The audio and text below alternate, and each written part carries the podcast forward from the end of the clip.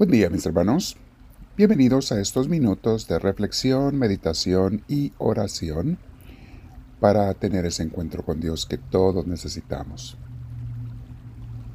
Te invito a que te sientes de una manera cómoda, pero con la espalda recta si puedes, tus hombros y cuello relajados. Y si te favorece también y puedes hacerlo, cierra tus ojos Vamos a respirar profundo, dejando que Dios nos llene de su paz, de su presencia. Al respirar profundo este día te pido que te hagas consciente de tu cuerpo y le des gracias a Dios en tu corazón por ese cuerpo que te ha dado y prestado, porque un día no lo necesitaremos ya que nos dio otro cuerpo que es eterno, es el yo, nuestra alma. Pero mientras lo tenemos, lo cuidamos lo más posible. Le damos gracias a Dios por él. Respiramos profundo y nos quedamos en presencia de nuestro Dios. Siente que tu cuerpo está relajado, se siente pesado, con su peso natural. Siente las partes de tu cuerpo que hacen contacto con la silla o la alfombra o el cojín donde estás sentado. Sigue respirando profundo y agradece a Dios por el don de la sensación, porque puedes sentir. Bendito sea, Señor. Te doy gracias por este y tantos regalos que me das, mi Dios. Bendito seas. Vamos a meditar hoy, mis hermanos, sobre un tema que se llama ¿Cómo hacer los trabajos que no me agradan con alegría y paz. Eso nos puede pasar a la mayoría de nosotros. Hay pendientes, trabajos, responsabilidades que no nos gustan, la verdad. Hay cosas que hacemos más por obligación que por deseo. Eh, tenemos a veces que responder a expectativas en el trabajo o en la familia o con los amigos expectativas que quisiéramos que no existieran. ¿Qué hacer cuando tengo que hacer algo y no tengo ganas? Más aún siento que mi cuerpo se revela, mi mente se revela y no quiere hacer eso. ¿Qué puedo hacer? Bueno, voy a compartir algo que yo he experimentado muchas veces en mi vida, mis hermanos, porque a todos nos pasa eso. Cuando tengo que hacer algo que no me gusta, pero no me queda otra, lo tengo que hacer. Entonces le digo a Dios en oración, tú usa tus palabras las que tú quieras, pero yo le digo más o menos así, Señor, voy a hacer esto que no me gusta, y si lo tengo que hacer y yo estoy caminando contigo, pues ha de ser algo que tú quieres que yo haga, aunque a mí no me gusta. Pero por favor te pido, mi Dios, que me des la alegría que me des la paz para hacer esto y lo que tú quieras. Si es algo que tú no quieres que yo haga, bueno, quítamelo, hazme entender y que yo me deshaga de ello, si no es algo bueno. Pero si es algo que tú quieres, un trabajo, una responsabilidad, un compromiso, que lo haga con tu alegría y con tu paz, Señor, te lo pido. Mi hermana, mi hermano, usa unas palabras semejantes, pídele a Dios la alegría y la paz para hacer las cosas que tienes que hacer. Yo te voy a dar mi experiencia. Siempre, no me acuerdo una vez que no me lo haya dado Dios. Después de orar así con sinceridad, a veces la oración puede ser un poco más corta o más larga más bien, según la, la tensión que tengas, pero siempre que lo hago con sinceridad, Dios me da su paz, y no nomás su paz, me da hasta el gozo de hacerlo. Algunas de las actividades que no me gusta hacer tienen que ver con personas que no me hacen sentir bien con su presencia. Vamos a hablar de eso en el próximo curso de los viernes de sanación que se llama Mente sana en cuerpo sano. Toda la parte de nuestra mente y las emociones y las gentes que nos hacen felices o tristes.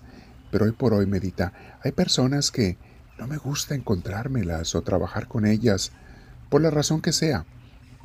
Y le digo, Dios, dame el amor por esas personas porque no lo siento. Y me lo da. Me lo da. al grado que de repente siento ternura, compasión, amor por esas personas.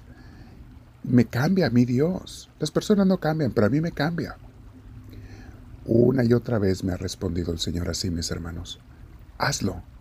Cuando tengas que hacer un trabajo, un pendiente o hablar con una persona que no tienes ganas de hablar con ella o con él. Y te voy a decir cuál es la herramienta favorita de Dios para sanarnos de ese malestar, para darnos una sensación de tranquilidad y de hasta de gozo al trabajar con cosas y personas que no queríamos. Se llama amor. El amor cristiano. Mis hermanos, el amor más que una responsabilidad es un privilegio. El poder amar con el amor de Cristo si vieras cuántos beneficios nos trae en todos los aspectos. Fíjate lo que dice en 2 Corintios 13:11 San Pablo. La Biblia dice, Hermanos, deseo que vivan felices y que busquen la perfección en su vida. Noten mis hermanos cómo va junto esto. Vive feliz, sí, pero busca la perfección, o sea, hacer lo que Cristo nos manda. ¿Y qué nos manda más que practicar el amor? Sea, deseo que sean felices y que busquen la perfección en su vida. Luego dice, anímense y vivan en armonía y paz. Y el Dios de amor y de paz estará con ustedes. Noten mis hermanos. O sea, anímense, vivan en armonía y paz. Esto es amor. Hacerlo con las otras personas. No tienen que estar de acuerdo conmigo en todo ni yo con ellos, pero tratar de vivir en armonía y paz, y el Dios del amor y de la paz estará con nosotros. ¿Más claro lo queremos? Luego hay otra cita bíblica, mis hermanos, que nos tenemos que saber de memoria, que es Gálatas 5, 22 y 23. Es la cita de los frutos del Espíritu Santo. ¿Qué pasa con las personas que tienen el Espíritu Santo? ¿Cómo reaccionan? ¿Cuáles son los frutos que tienen? Dice así San Pablo. Los frutos del Espíritu son amor. Noten, ahí va lo primero que pone. Lo primerito, son nueve, mis hermanos, son nueve. El primerito de todos es el amor. Repito, los frutos del Espíritu son amor, alegría, va junto, noten, paz, paciencia, amabilidad, bondad, fidelidad, humildad y dominio propio. Mis hermanos, ahí está, va junto.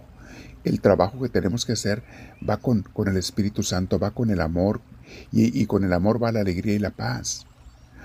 Si tú ves a esas personas y le vas a pedir a Dios ayuda para ello, a esas personas que te caen mal, si tú las ves con amor cristiano, de repente te sientes muy a gusto con ellos. Y te repito, ellos no cambian, pero tú cambiaste. Más bien dicho, el Espíritu de Dios te cambió. No te conformes, nunca aceptes sentirte mal con una persona con la que tienes que vivir o trabajar. Nunca te acostumbres y digas, eh, siempre me va a caer mal esta persona, o así me cae siempre, o así será. No. Pídele a Dios que te cambie ese sentimiento aunque el otro no cambie. Que a ti te haga una persona más de Dios, más al estilo de Cristo que nos mandó amar hasta los enemigos. Mi hermana, mi hermano, piensa en este día. Se pueden hacer las cosas con, con alegría, con paz, trabajo, contacto con las personas, todo mientras tengamos la ayuda y el Espíritu Santo de Dios. Vamos a quedarnos en oración.